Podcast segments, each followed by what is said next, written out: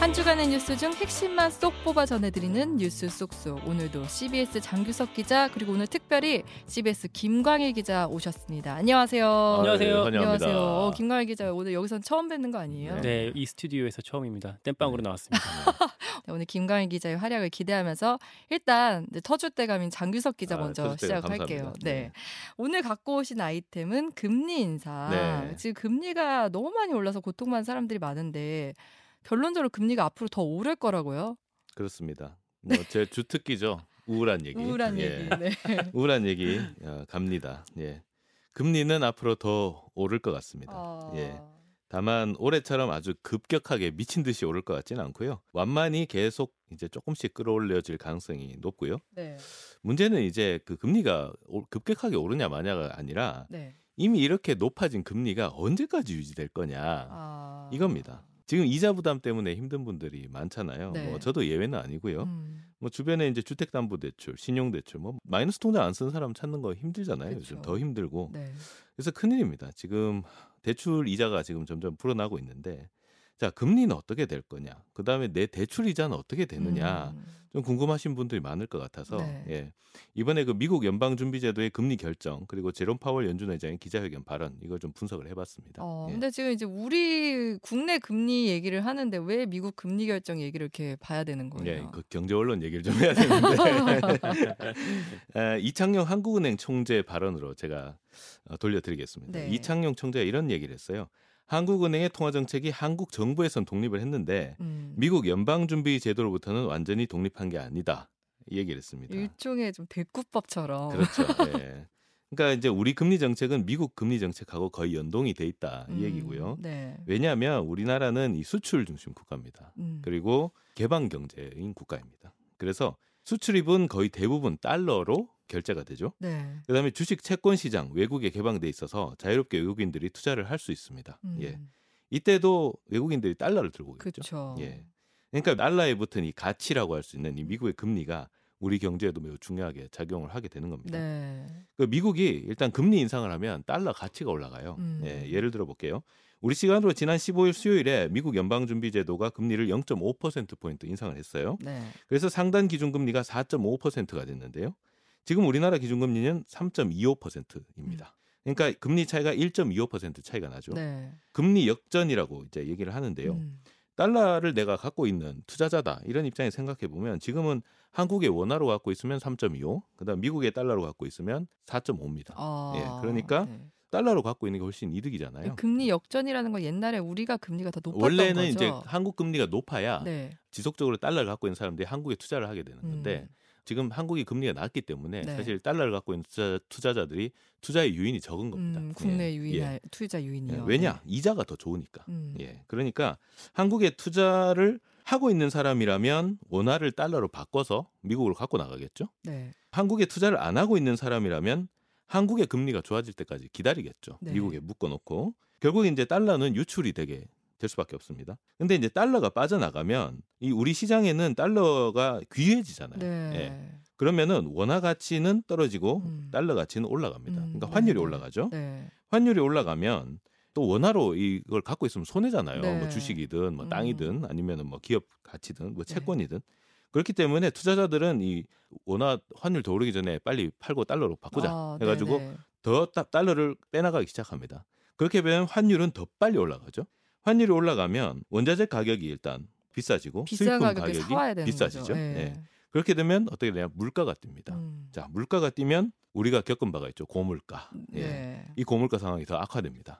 그렇기 때문에 이런 악순환을 막기 위해서라도 미국이 금리를 올리면 우리도 금리를 따라 올릴 수밖에 없는 아, 상황이죠. 예. 어, 미국 금리 인상이 이렇게까지 우리 경제에 영향을 네, 주는군요. 어마어마하네요. 그 물가까지. 뭐 전 세계에 다 영향을 주죠. 우리나라뿐만 아니라. 네. 예. 근데 지금 미국처럼 우리도 금리를 올릴 수도 없는 노릇 아니에요? 맞습니다. 우리나라는 가계부채가 1,500조 그러니까요. 원을 넘었어요. 네. GDP 대비 104%입니다. 근데 음. 우리나라 한해 GDP보다 훨씬 높은 게 가계부채고요. 세계 1위입니다. 지금 어, 비율로는.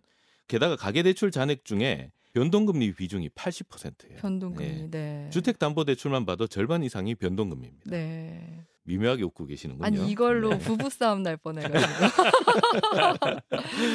저도 다 변동금리예요. 네. 예.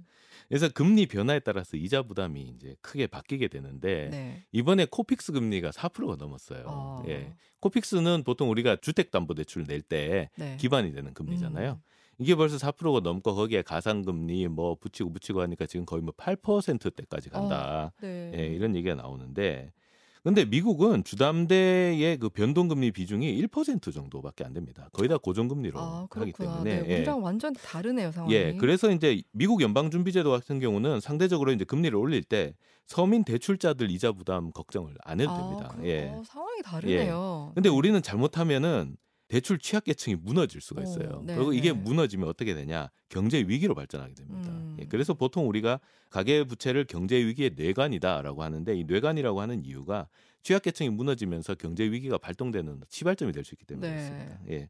그래서 미국은 뭐 자이언트 스텝이다 해서 0.75% 포인트씩 한 번에 금리를 왕창 올리는 걸 네 번 연속으로 네, 했습니다. 최근에 예. 네번 연속. 네. 0.75 곱하기 4 하면 3이죠. 3%. 네. 3%를 6월부터 단 5개월 만에 끌어올린 어, 겁니다. 예. 네. 근데 이제 우리나라가 이걸 따라가면 대출자들 다 죽습니다. 그렇죠. 예, 그렇기 네. 때문에 어쩔 수 없이 미국만큼 못 올렸고요. 네. 대신에 이제 그 추세만큼은 따라갔습니다. 그러니까 음. 미국이 자이언트 스텝을 하면 우리는 그거보다는 좀 작지만 빅 스텝 0.5% 포인트 올리고 이런 식으로 따라가다 보니까 미국은 근데 왕창왕창 가니까 금리 차가 이제 계속 벌어지는 거예요. 네. 그래서 지금 이제 1.25% 포인트까지 지금 벌어진 상태인데 음. 아, 금리 역전 이것도 사실 감당하기가 상당히 힘든 상황입니다. 올리지 않을 수는 없고. 음. 그래서 아마 이제 올리긴 올려야겠는데 이걸 또 많이 올리니까 또 대출자들이 죽을 것 같고. 네. 그러니까 지금 정말 어려운 시기입니다. 음. 그 한국은행이 지금 머리가 아플 거예요. 되게 머리가. 아픈데 네. 그래도 미국의 추세는 지금 거스를 수 없는 상황이고 미국은 음. 계속 올리고 있으니까 네. 우리도 올릴 수밖에 없다. 그래서 아마 다음 달에 한국은행이 어 미국이 빅 스텝을 했으니까 우리는 이제 베이비 스텝 0.25% 음. 포인트 금리를 인상하지 않을까 이런 예상이 나오고 있고요. 네. 근데 그럴 가능성이 되게 높은데 결국에는 한 1% 포인트 금리 역전이 한 1% 포인트 정도를 계속 유지하게 되지 않을까 이런 음. 정도 예상이 나오고 있습니다. 그러니까 우리나라 금융당국 입장에서 참 난감하긴 네. 하겠어요. 금리 차가 벌어지는 거를 그냥 지켜볼 수는 없는데 또 그렇죠. 네. 대출자들 생각하면 또 올리기도 어렵고. 근데 지금 어쨌든 금리는 더 올라갈 수 있다. 이 전망이 좀 지배적이잖아요. 그렇습니다. 이번에 연준이 금리를 0.5% 포인트 인상을 했습니다. 빅스텝이라고 하는데 네. 이게 빅스텝이라고 하는 이유가 이것도 큰 상당히 거죠. 크게 네. 예, 가는 거예요. 원래는 어, 한번 움직이는 게 0.25% 포인트, 그러니까 25bp라고 하는데 네. 25bp에서 움직이는데 이게 두 배잖아요. 그러니까 자이언트 스텝만 계속 보다가 이게 빅스텝 보니까 아, 적다 이렇게 얘기하지만 사실 엄청나게 큰 겁니다. 음. 예.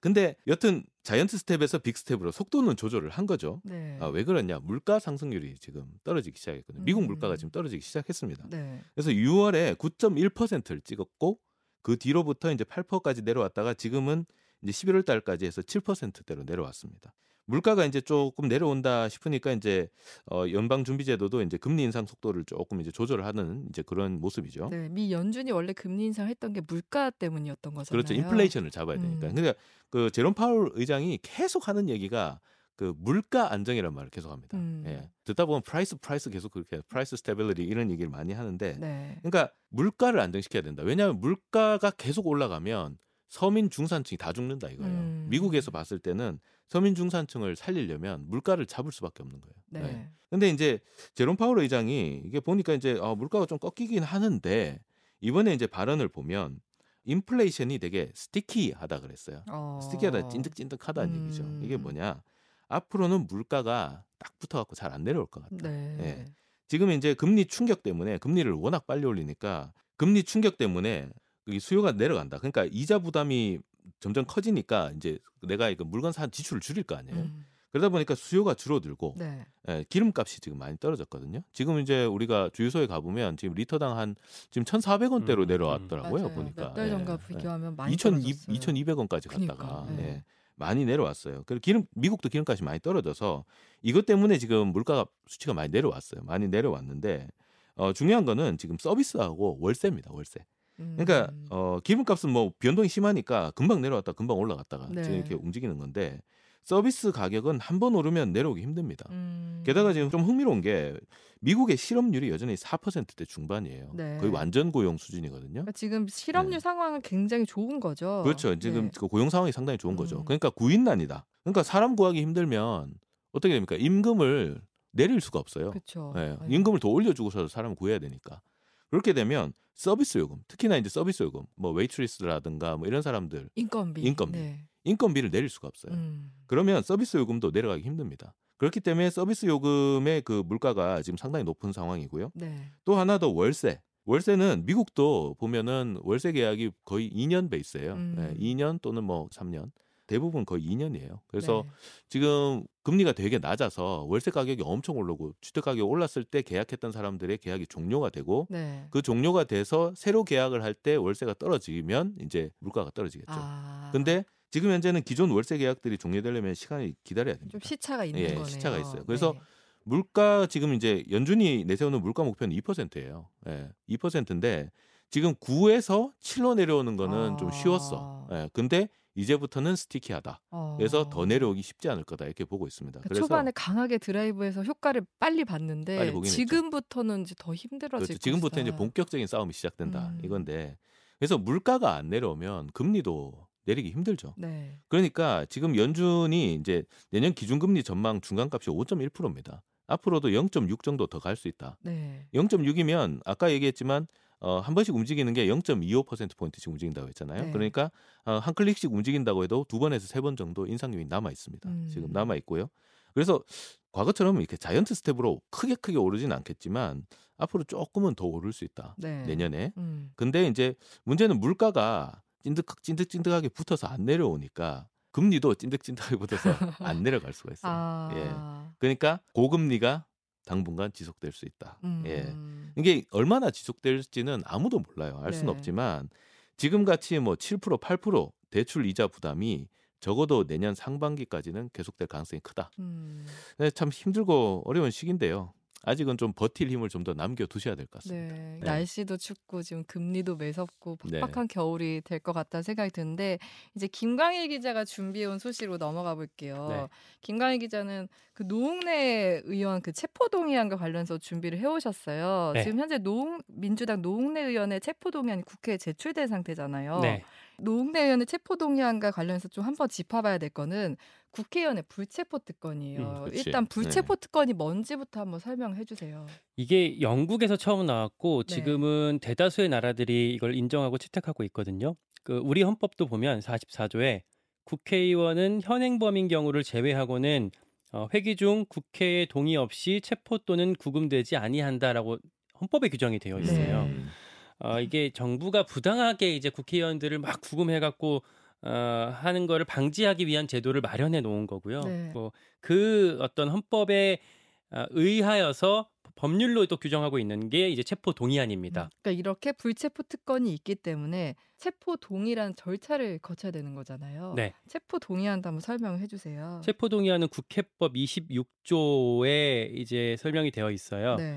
의원을 체포하기 위해서 어, 국회 동의를 받으려고 할 때에는 먼저 관할 법원의 판사가 영장을 발부하기 전에 체포 동의 요구서를 정부에 제출해야 하고 정부는 이걸 수리해서 지체 없이 국회에 체포 동의를 요청해야 된다라고 되어 있, 습니다 네. 음. 지금 그래서 이제 국회 체포 동의를 요청한 절차까지 온 상황이잖아요. 다 지금 지난 15일에 해서 다 됐고요. 네. 그래서 지금 이제 국회로 넘어와 있고 어 이제 다음 주에 그러니까 지금까지는 이 뉴스가 그렇게 언론에 크게 보도되지는 않았어요. 음. 그렇죠. 그런데 네. 다음 주에 이제 국회에서 혹은 다음 주 이후에 국회에서 논의가 본격적으로 될 거기 때문에 이 뉴스가 커질 수밖에 없을 거고 음. 그래서 이 아이템을 갖고 왔습니다. 아, 네. 음. 일단 노웅래 의원에 대한 체포 동의안이 왜 제출된 건지 어떤 일이 있었던 건지 한번 짚어볼게요. 네, 지금으로부터 한 달 전이에요. 11월 16일에 검찰이 노웅래 의원 사무실을 압수수색한다 이런 음, 보도가 음. 갑자기 나와서 네, 네. 그렇죠. 네. 모두가 당황했어요. 사실 뭐냐 이거. 그러니까 네. 그 전까지는 네. 우리가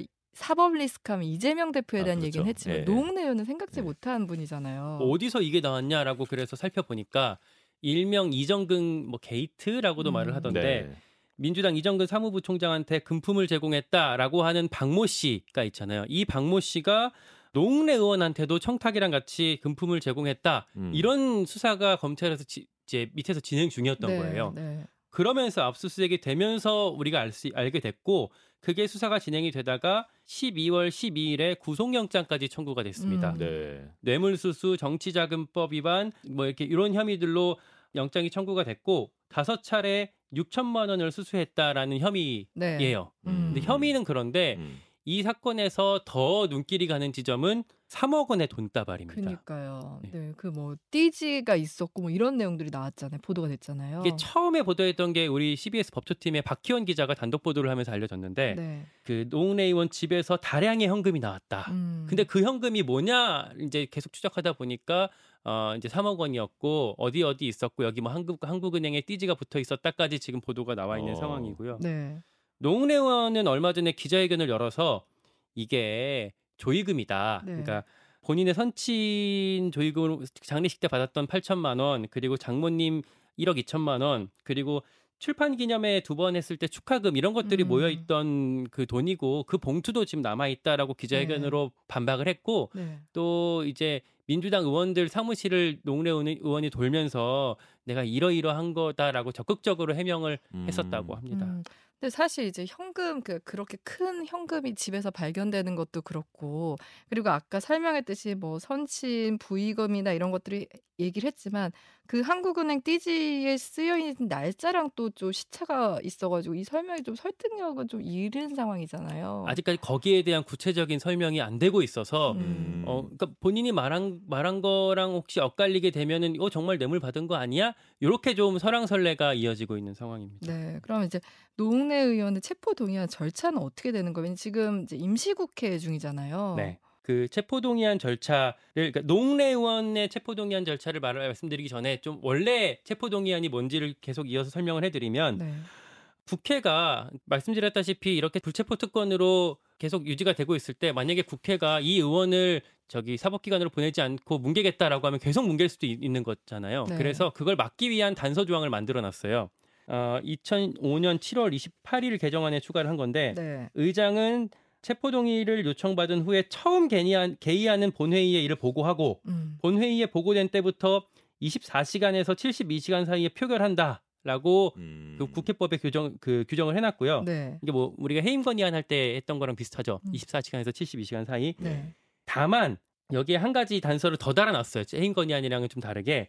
요건 이제 국회의원들이나 아니면 정치부 기자들도 잘 모르는 대목이어서 음. 기사에 설명이 안 돼 있는 경우들이 많은데 네. 72시간이 넘어가면 해임 건의안 같은 경우에는 무효가 되잖아요. 네. 근데 이건 무효가 되지 않습니다. 어. 음. 그 다음에 열리는 본회의에 그냥 올릴 수가 있어요. 아, 그 다음으로 넘어간다는 거예요? 예, 그래서 2016년 12월 16일에 이제 개정돼서 바뀐 이제 그 대목인데 이게 음. 바뀌게 된 게 국회의원에 대한 이제 불체포 특권이 너무 좀 남용된다 이런 지적이 나와서 바뀌게 된 건가요? 네, 그래서 그런 단서들을 계속해서 규정해서 이제 추가해서 넣은 거고 네.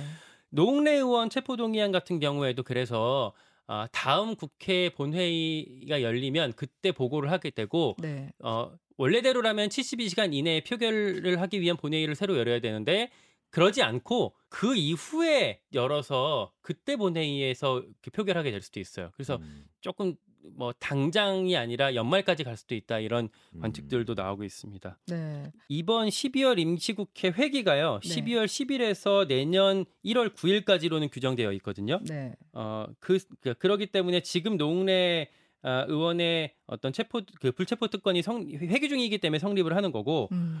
그러니까 지금 관심인 게 민주당이 어떤 선택을 하냐 이거예요. 왜냐하면 민주당이 169석 과반 의석을 갖고 있기 때문에 민주당 의원들이 어떻게 투표하느냐에 따라서 이 그렇죠. 체포 동의안이 네.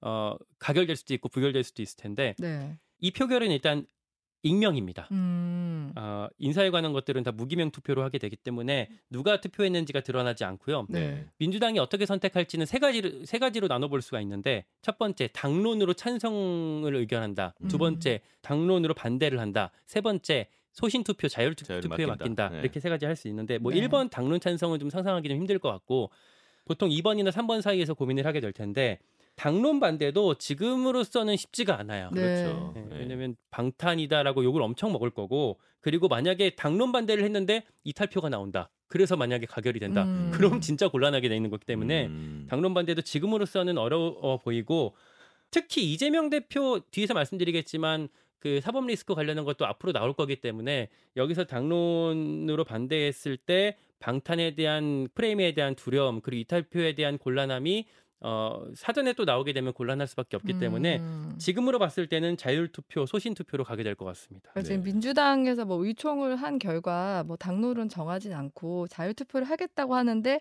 분위기는 좀 어때요? 아직 의원들끼리 이 얘기를 구체적으로 충분히 나눈 상태는 아니라고 해요. 음. 그런데 제가 이제 하나하나 만나서 기류들을 좀 살펴보면 네. 일단 사실관계에 대해서는 긴가민가 하는 분위기예요. 음. 검찰의 주장과 노웅래 의원이 일단은 저 맞서기 맞서고 있기 때문에 어, 긴가민가하고 아 혹시 정말 노웅래 의원이 불법 자금 받은 거 아니야?라는 의심도 일부 내심 갖고 있고요. 네. 그런데 그래서 소신 투표를 했을 때 어떻게 결과가 나올 거냐라고 예측을 해보면 네. 음 일단은 부결이 될 가능성이 지금으로선 높다고 볼 수밖에 없을 것 음, 같아요. 체포동의 하지 않는 쪽으로. 네. 네. 일단 제일 쉬운 게 이제 이재명 대표의 나중에 이재명 대표 그 체포동의안도 넘어올 텐데 네. 지금 이거를 가결했는데 그거는 부결시킨다라고 하면 모순이 발생할 수밖에 없고 음. 그걸 우려할 거고 그리고 한 가지 좀 새로운 게 의원들이 개인적으로 어떤 두려움 같은 걸 갖고 있대요. 아. 약간 피해 의식 같은 걸 수도 있는데 네. 이 이정근 게이트라는 게 사실은 그 민주당에서 인식하고 있기로는 노영민 전 비서실장을 겨냥한 수사였는데 이게 뭐 맞아요. 하다 보니까 네. 어쩌다가 노웅래 의원이 나온 거기 때문에 뭐 아주 막 검찰이 대놓고 예각화 시켜서 수사한 것도 아니었는데 이렇게 나온 거다. 그러면 이러다가 다른 의원도 나오고. 네 갑자기 어디로 튈 수 네. 튈지 모르고 어 나한테도 나중에 수사가 오는 거 아니야? 음, 그런- 불안감 때문에. 그런 불안함이 네. 있어요. 그럴 음. 때 당이 내가 만약에 반대를 했는데 나중에 내가 같은 자리에 섰을 때 나를 모두가 지켜주지 않지 않을까 아이고. 예. 하는 두려움이 있다고 합니다. 일종의 동료 의식도 있을 것 같고요. 네. 네. 그래서 제가 그, 그런 얘기를 들었을 때 물어봤어요. 어, 찔려서 그러는 거 아닙니까? 아, 네. 뭐 받은 거, 뭐 제발 저려서. 의원님도 네. 받으신 거 아닙니까? 이렇게 했는데 음. 뭐 어쨌든 거기에 대해서는 진짜 검찰이 없는 걸 만들어낼 수도 있을 것 같은데 그 두려움이 있다라고들 뭐 얘기를 하고 네. 음. 그런 어떤 개인적인 동기가 있는 상태에서 이게 무기명 익명 표결이기 때문에 그 체포동의안에 반대하는 의결을 꽤 많이 할 거다라는 관측을 할 수가 음, 있겠습니다. 근데 사실 이제 방탄국회에 대한 비판은 굉장히 많았어요. 그래서 앞서 민주당 의원들이 꽤나 이제 동의 처리가 됐던 걸로 기억하는데 그렇죠. 그 분위기를 보면은 사실 이번에도 동의안이 가결될 가능성 높잖아요. 21대 국회에서 민주당 정정순 이상직 의원 같은 경우는 바로 그때 본회의에서 가결이 돼서 바로 이제 영장 심사를 받, 받으러 가게 됐었는데 네. 그래서 의원, 민주당에서 그런 얘기를 해요. 지금이 아니라 그때 시점에서 노웅래 의원께 올라갔다면 당연히 가결됐을 것 같다. 음, 음. 그리고 오히려 지금 시점이라고 하더라도 노웅래 의원이 아니라 이재명 대표의 체포 동의안이 올라왔다면 오히려 가결 가능성이 높을 거다라고 얘기도 하더라고요. 어, 왜요? 그러니까 검찰 입장에서 이재명은 끝판왕이잖아요. 음. 그 이재명을 치면 어차피 의원들한테 다시 내려오지 않기 때문에 의원들의 두려움이 그렇게 크지 않을 수덜 있는데 불안하다. 네. 네. 지금은 아직 그 과정이기 때문에 음. 내가 나올 수 있기 때문에 두렵다라는 거죠. 야. 음. 네. 그 장규석 기자는 이 국회의원 불체포 특권에 대해서 어떻게 생각하세요? 이게 원래 독재 정권 네. 하에서 국회를 되게 탄압하고 국회의원들도 탄압당하고 뭐 이렇게 린치도 당하고 이런 역사들이 있잖아요. 그러다 보니까 아무래도 이제 국회에서 좀 의정 활동을 제대로 할 수 있도록 보장해 주기 위해서 하는 건데 사실 지금 상황을 보면 이게 이제 독재 정권 하에서 하는 어떤 상황이냐 보면은 또 그렇지가 않기 때문에 조금 더 이제 절차적으로 체포 동의안을 이제 어떻게 처리하는지가 이제 좀 쟁점이 되는 것 같고요. 근데 좀 흥미로운 거는 이제 이재명 체포 동의안을 상정을 하고 예행 연습 수준으로 맞아요. 지금 네. 이게 하고 있다는 게 포인트인 것 같아요. 제가 음. 봤을 때는. 예. 사실 노웅래 의원은 어차피 민주당 안에서도 비주류고 음. 사선이긴 하지만 이, 자, 이 자체의 뉴스가 크다기보다는 끝판왕 이재명에 대한 어떻게 할 것인가 미리 예. 좀볼 수 있다 예고편. 이런 면이 있는 거죠. 예. 네, 앞으로 큰 게 오게 될 겁니다. 예. 네, 지금까지 뉴스 속속 CBS 장규석 오늘 특별히 출연해준 김강희 기자 고맙습니다. 네, 고맙습니다.